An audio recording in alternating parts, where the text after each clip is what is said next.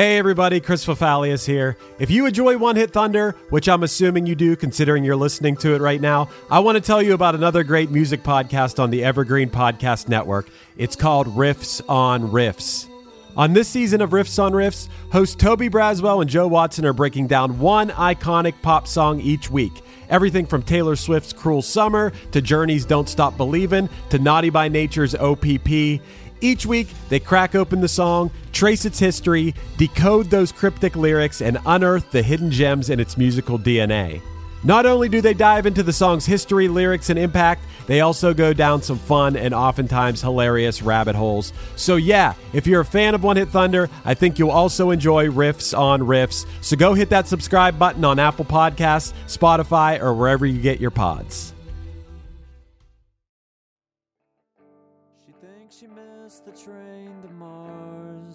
She's out back counting stars.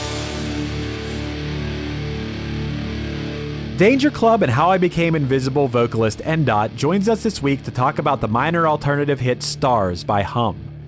The band's non-linear storytelling and spacey lyrics fit in well in the post-grunge era of Bush and Soul Asylum, but poor album sales and an accident on tour led to an abrupt end to the band. So did they bring the thunder, or should they just look at the stars? Listen to find out.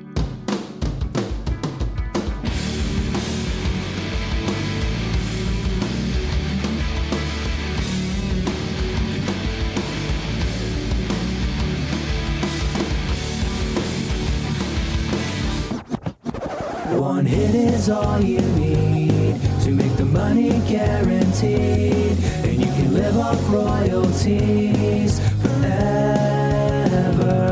And it makes me wonder: is it just a wonder, or is it one hit thunder? Okay, so N-Dot, today we are talking about Hum, and right off the bat, why why did you choose Hum? I mean, very specifically because I love this song. It, it always struck me as like it's it's a weird thing in that it's a song that I when I mentioned it to some people, they don't know what I'm talking about, and Yeah. I'm like, but it's a this was this was a hit. This was everywhere. This this was on the radio. I don't listen to the radio anymore, but it was on it all the time, and it still sticks with me very specifically uh, because of the sound, like the, the actual sound of the song. Yeah, it's it's very distinctive and you know, I knew this song at the time. I remember it being on 120 minutes. I don't know that I heard it on the radio so much, but it was around and it was definitely very popular and I think that the this song gained a lot of popularity as time went on. I know it was in a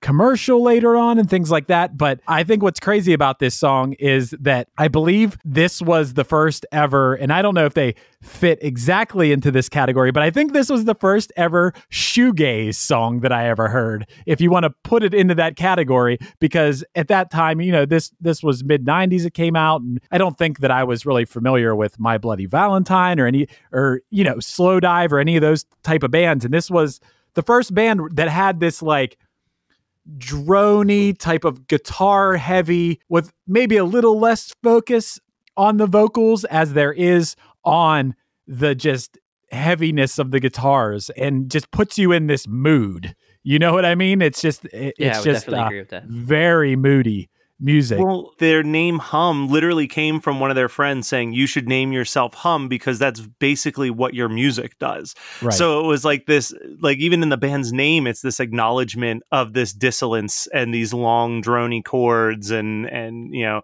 my first experience with this song was Beavis and Butthead. You know. Beavis and Butthead did like an infamous 30 second segment where they mistook the extended note after the first verse as the end of the song and changed the channel. you know, this stuff was going on at that time, but it almost also fits into that world of emo before emo became what the definition is today, which is like basically just pop punk music and like, you know, screamy music and stuff. But it was like that sort of mineral, you know, braid type thing that once again puts you in a certain mood. This whole album, this uh you prefer an astronaut astronaut album is the type of album that you could put on at night while you're driving. You know, just puts you in this certain place and I would put it as like reflecting mood or uh pensive, I guess would be the word Yeah, that i would use. I like it. I, I I think it's really cool and I think that, you know, I, I when I was reading up on it, I don't know why I never thought about this because I was familiar with this album, but yeah, it was influence on the Deftones. You know, the Deftones became just an extreme version of hum in a way. That's not what the Deftones started out as, uh, but you know, in later albums, by the time you get to White Pony and things like that, it's yeah, you hear like the direct influence, and maybe it's a little heavier, and maybe not that the hum album isn't heavy. The hum album itself, it sounds almost like not a lot of production on it. There's not a lot of uh, over the top production. You can hear the realness and rawness of the recording and the band and you could tell that oh this is what this band's going to sound like if i go see them. And i can talk from like a producer standpoint of this podcast. A lot of times when i'm reaching out to the guests about what song they want to pick when i hear the song choice it clicks in my head and it makes a ton of sense. Like i'm like oh of course that they would pick the song. And that's kind of the vibe i had when n dot picked this because like knowing the music of Danger Club or How I Became Invisible. And you, as a songwriter, tend to lean into a lot of what Hum leaned into, which is like nonlinear storytelling, like more of the conceptual over like a distinct storytelling. And then also, you know, lots of like space analogies and and kind of using outer worldly concepts to get to like the heart of what you're trying to talk about. That is 100% accurate. yeah, so I was going to say, was Hum and the song Stars a big influence on a lot of your songwriting? I wouldn't say very specifically like an influence on my songwriting, but like just it's difficult to say because I, I, I hear what you guys are saying about like the Deftones. I could def like I, that didn't occur to me, and now I'm thinking about well, yeah, that definitely sounds like like White Pony as hell. It's interesting because in retrospect, listening to it, this strikes me as like kind of a proto Jimmy Eat world too. Very specifically, yeah. like their o- older stuff. Like if you took Clarity and just like kind of dialed up the distortion a bunch, I would hear this song fitting on that. The chorus, the the kind of droned high note right. is very yeah. Jimmy World. Yeah, like if you yeah, think like to like sweetness and stuff like that. Right. And I was like doing research on this and I found an old interview from with the singer that was in a zine from like 94 95 like before if you prefer an astronaut came out where someone asked him like where do you see yourself fitting in with emo or indie rock? And the, the dude was very much against it. Really like he's like i don't want to put names on what we do. I don't i don't fit in with mm. any of that shit. Like wow all right my dude. Yeah I, I i feel that. There was a there was a whole lot of that at that time in late 90s early 2000s people hated to be called emo, even if they actually were that like late 90s, early 2000s definition of it that is mm-hmm. different than it now. Hated to be called that. And then I think later on, people just accept it and and whatever. But I kind of feel that because this sucks to say. I hate the term pop punk.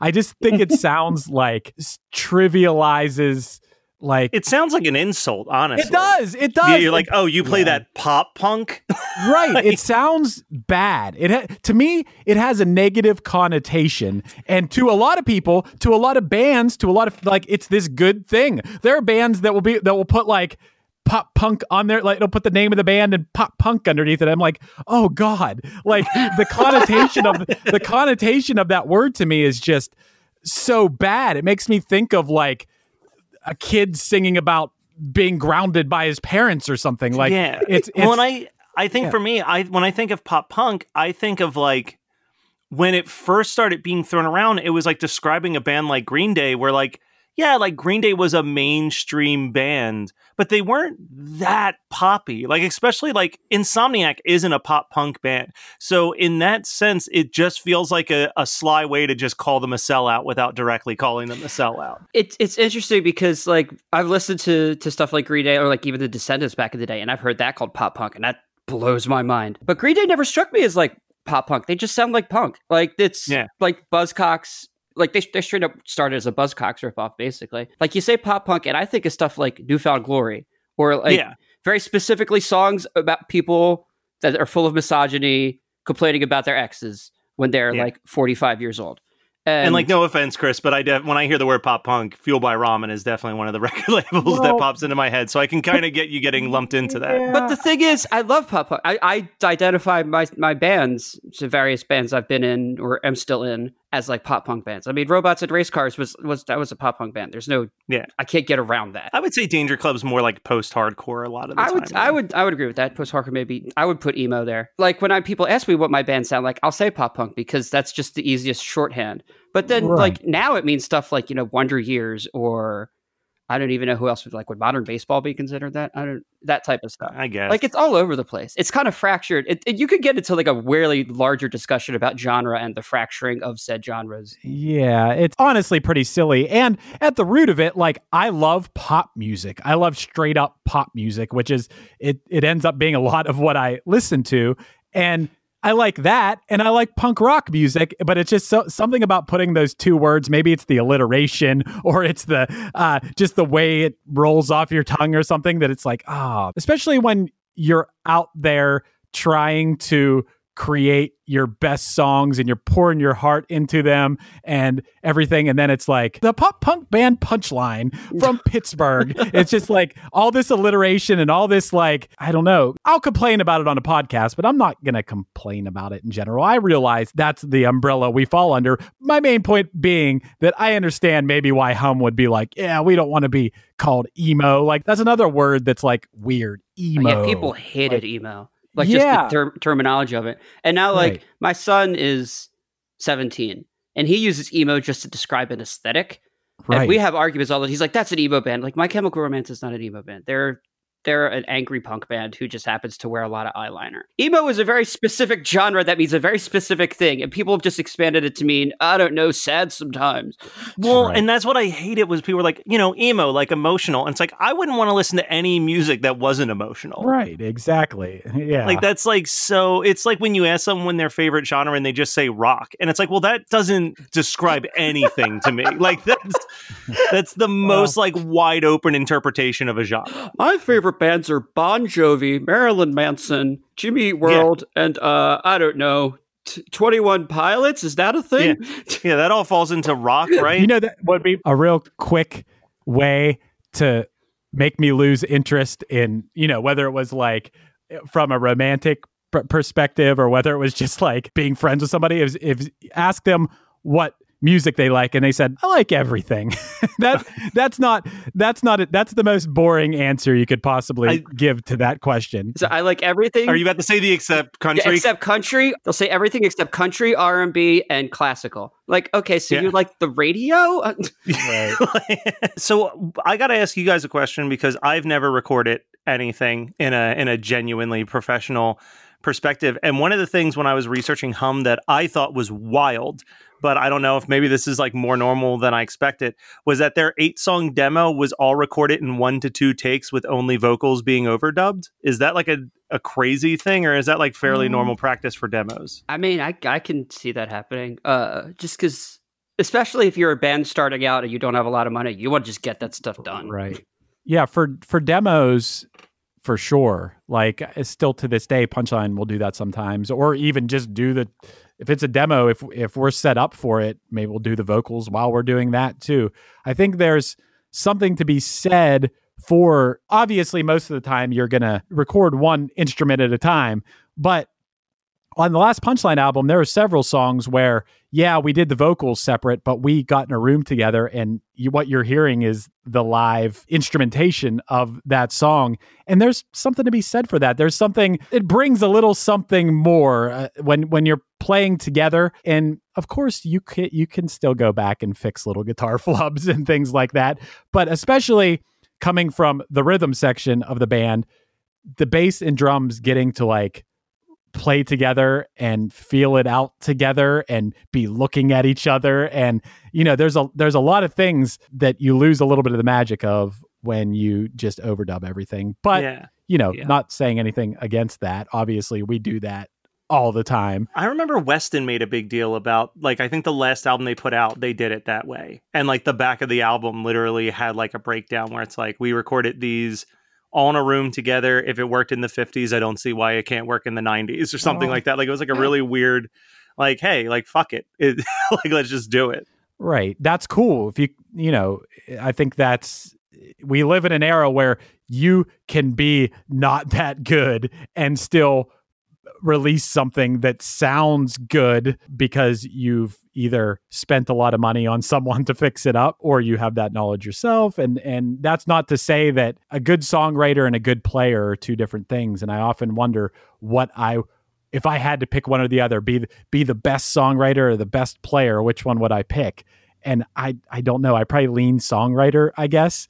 Yeah, hard Uh, saying. but yeah, right. But but then that being said, that that you and I would then be all for fixing things up in post. And mm-hmm. because we just want to make this song that we wrote that we believe this song is really good sound the best it could possibly sound rather than you know in one take playing it flawlessly.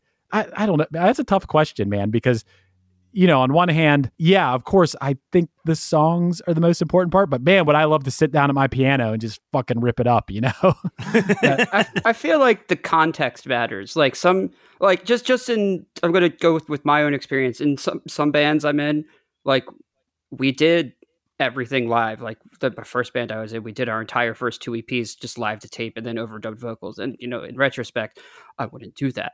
Um, right but in the band I play bass for, Take Today, our last EP, which we're still working on, we did the bass and the drums live, and we're overdubbing everything else. And like that sounds amazing.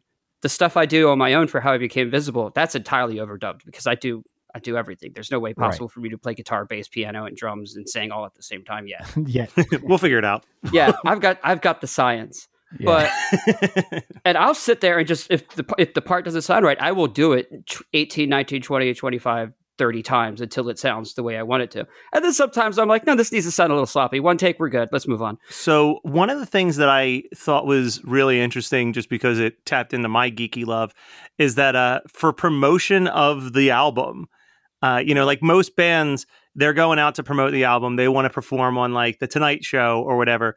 But Hum appeared on the Howard Stern Show and Space Ghost Coast to Coast to Nice. promote the album. Yes. nice I didn't know that, but that's amazing. that's pretty awesome I mean, Oh, that's very very on brand for them too. Just with Yeah. you know, space and whatnot. Right. you know, th- this song when I, I'm looking at this, it's it's probably right on the border of being able to be called a hit. it's it it peaked at number 11 on the hot modern rock charts and 28 on mainstream rock, but I don't see anything about it being in top 40 in general or anything like that. It was more just like the rock charts because when you look at the time that this song came out, the modern rock charts, number one was Misery by Soul Asylum, which I don't even know that song. That's You- actually you my do. favorite. That's my favorite Soul Asylum song. You you know that song, you don't realize you know it. So I have to the- so Hold on, I I it's Yeah. the one that the, the hook line is. Yeah, there you frustrated incorporated. Yeah, that's the hook yeah, of the yeah. Song. Uh, so so the list that you're about to give, Billboard is really weird with what stuff they leave in their archives and what stuff that they don't. So Right. like the modern, I had to like do a ton of research to figure this out. So hot modern rock charts is like brand new artists that are like up and coming. And Uh-huh. then the mainstream rock is like all of it, like bands that have been around for years, plus like the up and coming bands Right. but they don't show any of those archives. All you can find out is what was the number one song on those charts Wow. during specific weeks. So during the time that the, that hum was on the modern rock charts, these were all the songs that hit number one in that tenure. Gotcha. So, like another one, you ought to know, Alanis Yep. Morissette, great song. Uh, J.A.R. by Green Day, I was surprised. My Oh, wow. favorite Green Day song. Same is my absolute up there. favorite Green Day song, Definitely Dude, up there. so good. and one of the So only ones written by Mike. Mike, Mike wrote some great jams. Yeah, I never knew that. That's Yeah. so cool. And yeah, and now that you say that, I mean, the bass line's amazing. Obviously, it's like the what stands out in that song. Uh, but man, that's cool. I didn't even know that. Nice, nice job, Mike. and, and and then "Hold Me, Thrill Me, Kiss Me, Kill Me" by U2 from the uh, Batman, Batman, right? Forever soundtrack. Yeah. That's that's a couple baggers right there. Yeah, that's a- that was a good time for the uh, modern rock charts, I guess, or the hot modern rock charts, or whatever it was. I Um, when when I was researching the chart information in general, I was like, man, this just reminds me that even like between rock and even like the stuff that was just the biggest singles of that year, like man, 95 had some just 95 was a great year for music. yeah, think. I mean that that's 94, you know, we in Punchline we did that songs from 94 and trying to narrow that down in a year where, you know, in a year where Dookie and the Blue album both came out and like it was just crazy trying to narrow down oh what songs we're going to do. Uh oh, well, you know, there's Beck and there's uh Cranberries and there, you know, Gin Blossoms, all these like amazing albums and songs came out at that time. And it kind of carried over into 95 too for sure. Uh, and movies you know we talk about the movies that came out at that time where you got a year the same year as Pulp Fiction and Forrest Gump and Shawshank Redemption and uh, you know d- I think Dazed and Confused was in there somewhere. It was just yeah. I've I've said this before that I find the '90s to be a really interesting time period because I feel like it's one of the few times where the most critically successful stuff was also the most commercially successful stuff. Like Yeah. that doesn't happen a lot. Welcome to us talking about our podcast for a minute. What's the name of that podcast? That's Axe to Grind, uh, and right now you're going to be getting a little, little taste of it, right down to the shaky microphone and all. And my name's Bob. And my name's Patrick, and usually we're joined by Tom. Tom's the best. Tom has a real grown up job that requires him to be at work, but we talk about decidedly not so grown up things like Hardcore music and things that people that like hardcore music tend to like. So that could be the latest shows, uh, revisiting classic material, talking about the new classics, um, all the little dorm room nonsense that you imagine from niche music podcasts that, that you either love, want to love, or hate. Yeah, imagine all the emotions that you have towards a genre that that uh, has impacted your life, uh, and then condense them down to an hour to two hours a week. So triangulate your speakers. Think about jumping off the bed, singing along, dancing like an idiot, and listen to Axe Grind podcast.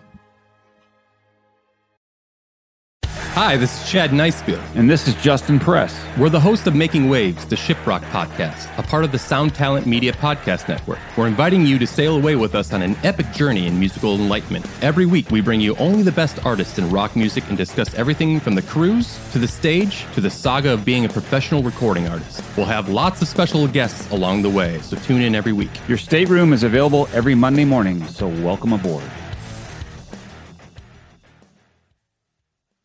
Right. you know, what I mean, like a lot of time the critics are given, you know, their 10 microphones to some album that no one remembers three years later because like Justin Bieber had every hit single on the top 10 that year, you know, like, Yeah. but like the 90s, it was like whatever was well reviewed was also like selling really, really well. Yeah, it's pretty cool. I mean, I see that the biggest singles in general that year were like Gangsta's Paradise was number one overall. Yeah. Which that But, uh, was huge at that time.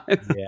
Uh, Michael Jackson, You Are Not Alone. Not really the best Michael Jackson song. It's weird. I know the title. I can't like I can't bring the song up in my head. Like I recognize like- it, but I'm not like, oh, like, I know that You one. are not alone. That was on his like, he did this weird album called History. Yeah, And it yeah. was the, the cover discs. was like the the big statue of him, right? Yeah, so the first disc was his greatest hits, and then the second disc was like all new songs, and it like there was like a track that featured Notorious B.I.G. on it. Like it was it was a weird album. The one that uh, I think we'll eventually be able to do an episode. Well, two, I guess. Well, no, Shaggy was not a one hit wonder. Shaggy Boombastic was big at that time, but uh, take that. I'm pretty sure Back to Good was the only hit for them in the states.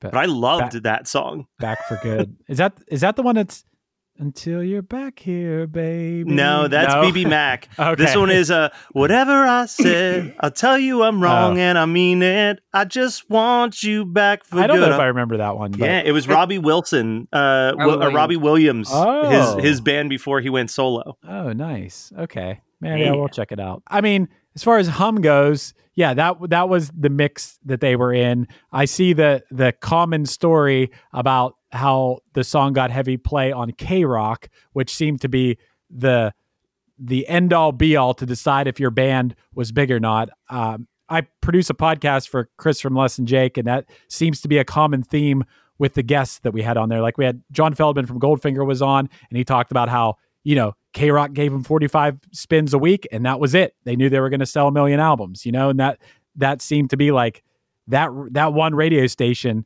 had so much power because you Mhm. get played on KROQ, then you know all the other KROQs of all the other cities because LA seems to be this trendsetter of what's going to be the next big thing would just you know also pile on to that. So that was like such a big thing to get played on KROQ, and it seems like once it got play on KROQ, Hum Stars, it led to RCA signing them.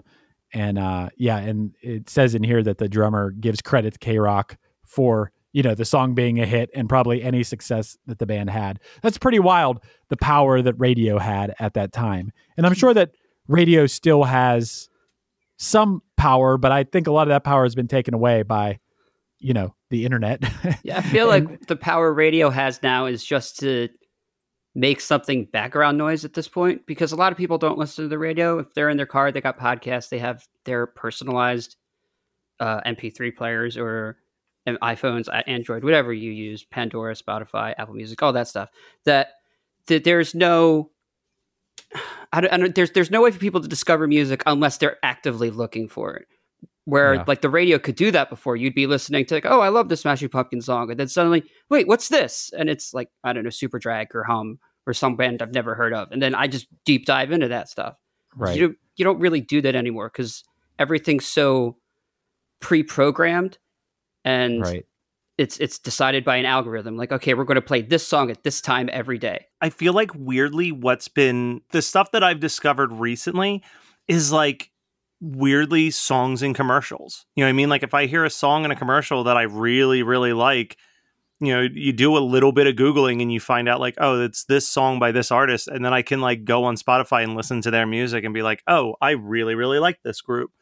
But yeah, you're right. There's not you have to really do a lot of research to find new bands or I mean be one of those weirdos who well, I guess a lot of people do it, but go every week, go on their Spotify like hot jams this week playlist, but it's like the same 20 songs and then they'll switch out like 10 of them every week. Yeah, Yeah, I kind of think that those playlists are doing, in a way, doing the same thing that that radio does, and, and I probably, I think that KROQ probably still has that power. You know, I, I still think that that's hitting so many people's ears that it probably still does have that that sway. But those playlists now, you know, whether it's your Apple Music, you know, I use Apple Music, so I see like, oh, I have my hot new music mix, and then there's chill mix, and there's like it even knows like what styles of music I like, Mhm. and um, but I still think that there's some person behind pushing for these, you know, people from labels pushing to get the bands onto these playlists, much oh, like definitely. much like you know they would do that w- with radio and and once again you know it was interesting hearing when we had uh Jaret from Bowling for Soup on Chris's podcast he talked about how you know they would make deals and you know they talk about payola is what they called it. But once once people got busted for that and you couldn't actually do the exchange of money they would do things like trade some sort of contest. Like they, they use the example of a Britney Spears flyaway. Like we'll we'll fly two of your listeners to a Britney Spears concert somewhere if you'll play this band so many times per week or whatever. So they made these deals, which in a way were still payola.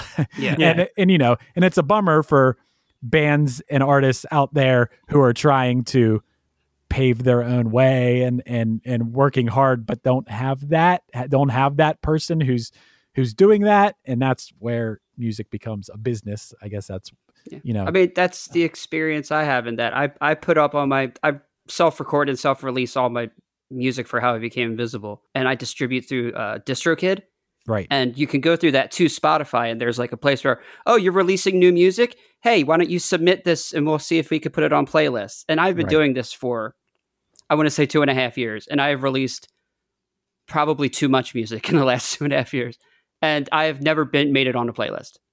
And Yeah. I'm trying to decide how do they decide that? Do they do they actually look at these messages I put in there, or is it just like Well, a computer so- going, nah, no, no, thank you. So here's here's like my dumbass thought I didn't realize that like those playlists are being designed specifically for me. Like it's not just like, hey, this playlist of new songs is like what every single person linked in Spotify gets.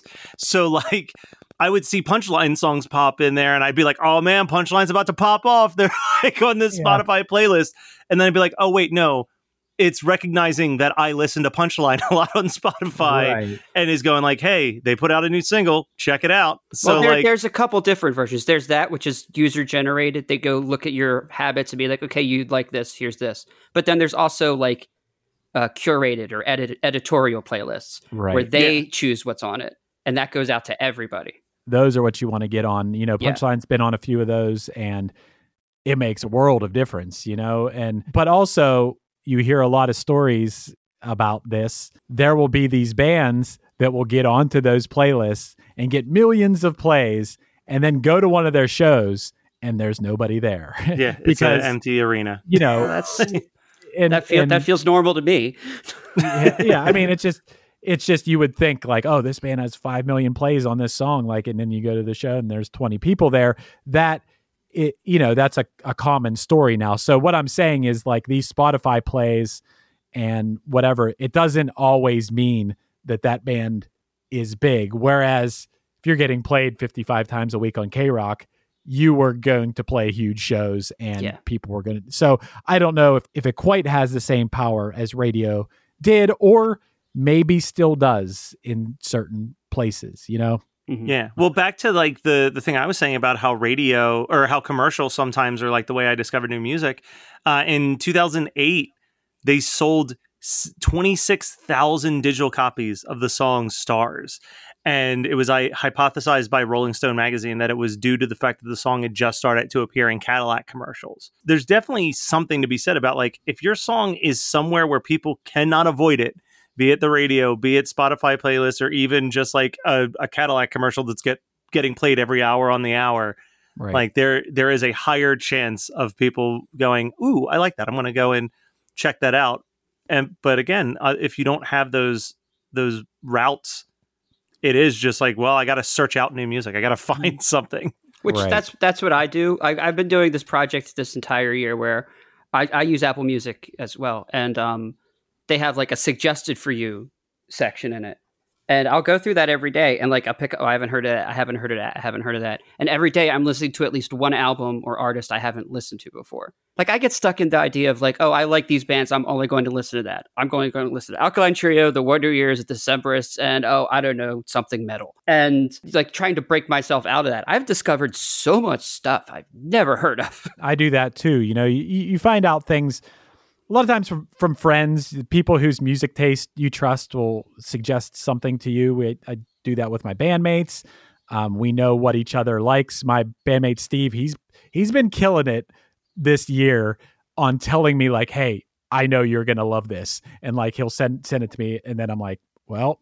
Yep, I love King Princess. Oh, yep, I love local natives. Like these, these. Every time he sent, like for some reason, he just he's like my curator or something. He knows if it's slightly uh, if it's a unique strange artist with pop sensibilities and and some heavy bass i'm i'm probably going to like it you know if it's a if it's some sexy r&b with pop appeal in it you know i'm probably going to like it. Your friends tend to know you. That's my favorite way to find out about music is that way but i also lately have been checking out those apple music playlists because yeah if you fall into the same listening to the same music all the time and and then it's time to listen to music which for me is literally 24 hours a day. Like i need music on at all times or my brain starts to glitch a little bit especially in now now like the time we're living in right now. I can't be in silence. I have to have i'm talking about while i'm sleeping at night. Like the last couple nights it's like okay i'm putting this new phoebe bridgers on all night just and i wake up listening to the same album. I will go crazy.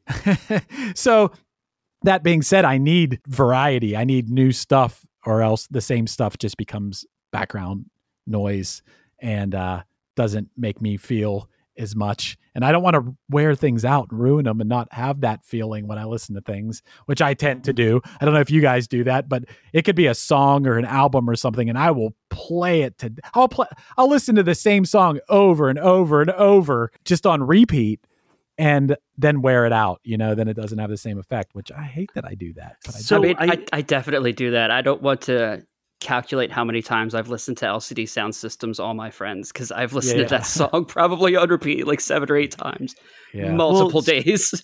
So one of the things that um, I think we're also forgetting about, and I know that I've talked to Chris about this before, but I don't think we ever talked about it on the air. But the importance and the power of like compilations, like Yeah. buying comp CDs, like buying the mm-hmm. songs from the penalty box or the Punk-O-Ramas mm-hmm. or like any of that stuff where you could just walk into a hot topic and it's right there at the counter for like three dollars and it's got 40 songs on it. Like I found so many bands from being like, well, I know one artist on this, and I'll just assume that the other 39 artists are in the similar vein. So let's see how many of these I really get into. I mean, oh, yeah, those were yeah, hard, tho- hard. yeah. Really, like another year on the streets, volume two is like the roadmap of the music I like now, for the most part. yeah, that was a Vagrant one, right? Yeah. Is that yeah.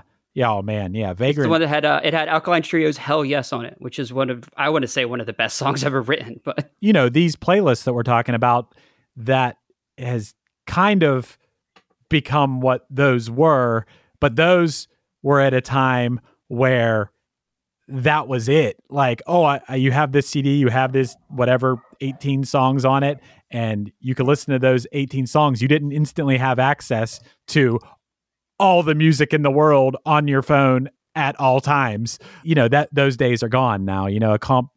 First of all, no one wants a CD. you know, uh, you, it's funny. I, I talk to people about.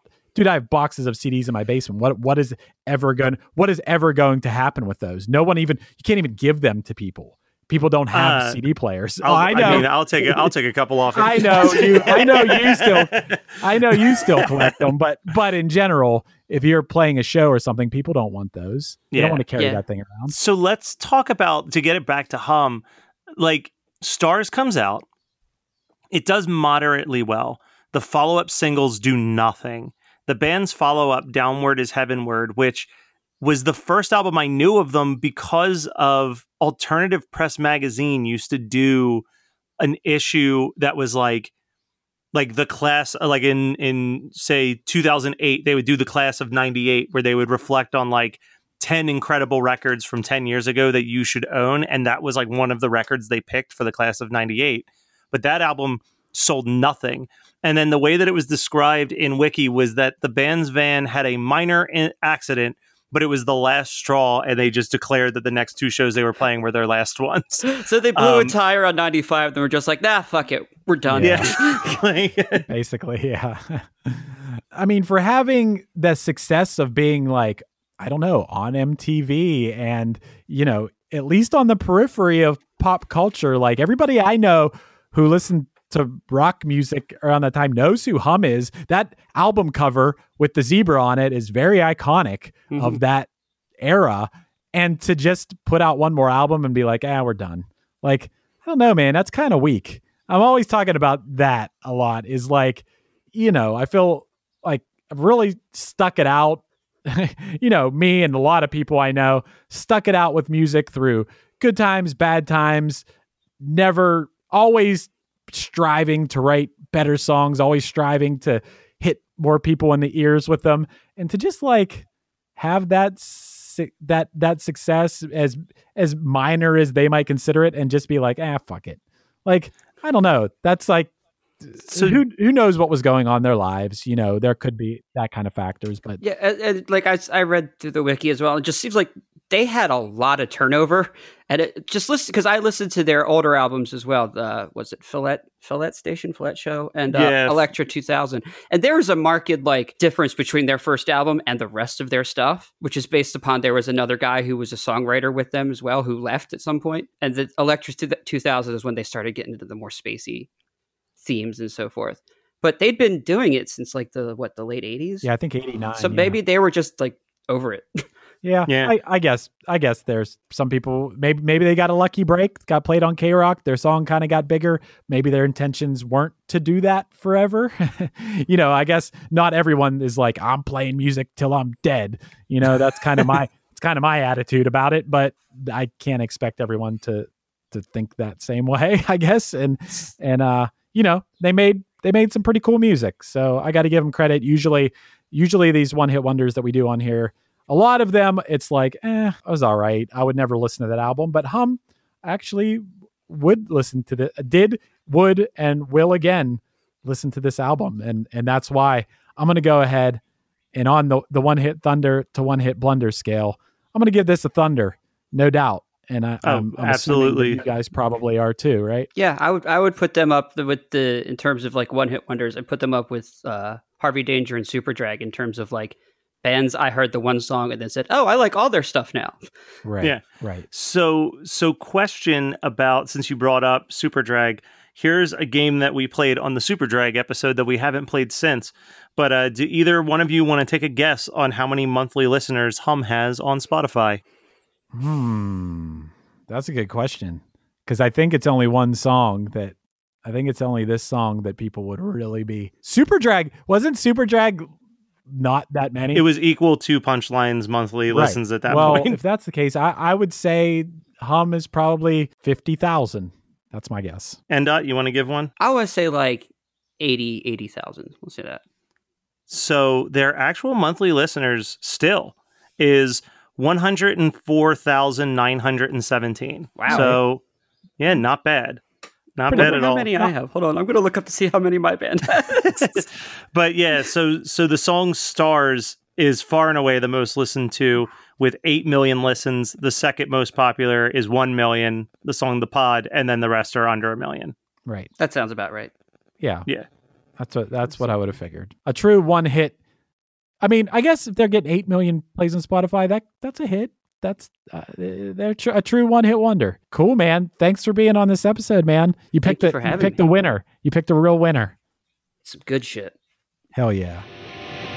Now that we're waiting for another understanding to end. This has been One Hit Thunder. One Hit Thunder is produced by Matt Kelly as part of the Geekscape Network and hosted by Chris Fafalios of the bands Punchline, Pack, and Another Cheetah. Thanks to our guest NDOT this week. Check out their bands Danger Club and How I Became Invisible. Their new single Setsoma is playing underneath me right now.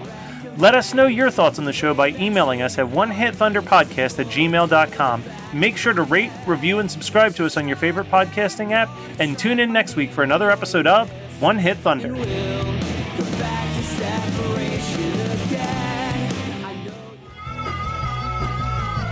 You're listening to the Geekscape Network. Well, hey friends, my name is Zach Lupetin. You may know me from the band Dust Bowl Revival, but I also host a music discovery podcast called The Show on the Road. For the last five seasons, I've been able to dive deep and have intimate chats with folks like the Lumineers, Ani DiFranco, Vulfpeck, Keb Mo, Lake Street Dive, Bela Fleck, and more. So, guess what? After 150 conversations with some of my favorite songwriters from around the world, we are bringing brand new episodes to the Osiris Network. New interviews and intimate acoustic performances will be coming at you this summer. And which episodes are coming next, you ask? I am Zach Goode, the lead singer for the band Smash Mouth. Our band is called Milky Chance. We are based in Berlin. My name is David Shaw. I sing and write songs with my band, The Revivalists. Trust me, these conversations go some wild places. So, subscribe to the show on the road on Osiris, and we'll see you soon. Hey, this is Chris Swinney, formerly of the Ataris and currently host of That One Time on Tour, part of the Sound Talent Media Podcast Network. Have you ever wondered what it's really like on the road? The highs can be euphoric, but the lows can be crushing. Join me every week as I chat with industry pros about what it's like living out their wildest dream and, in some cases, their worst nightmare. Past guests of the show include members of NoFX, Pennywise, Bad Religion, and more. Listen and subscribe at soundtalentmedia.com.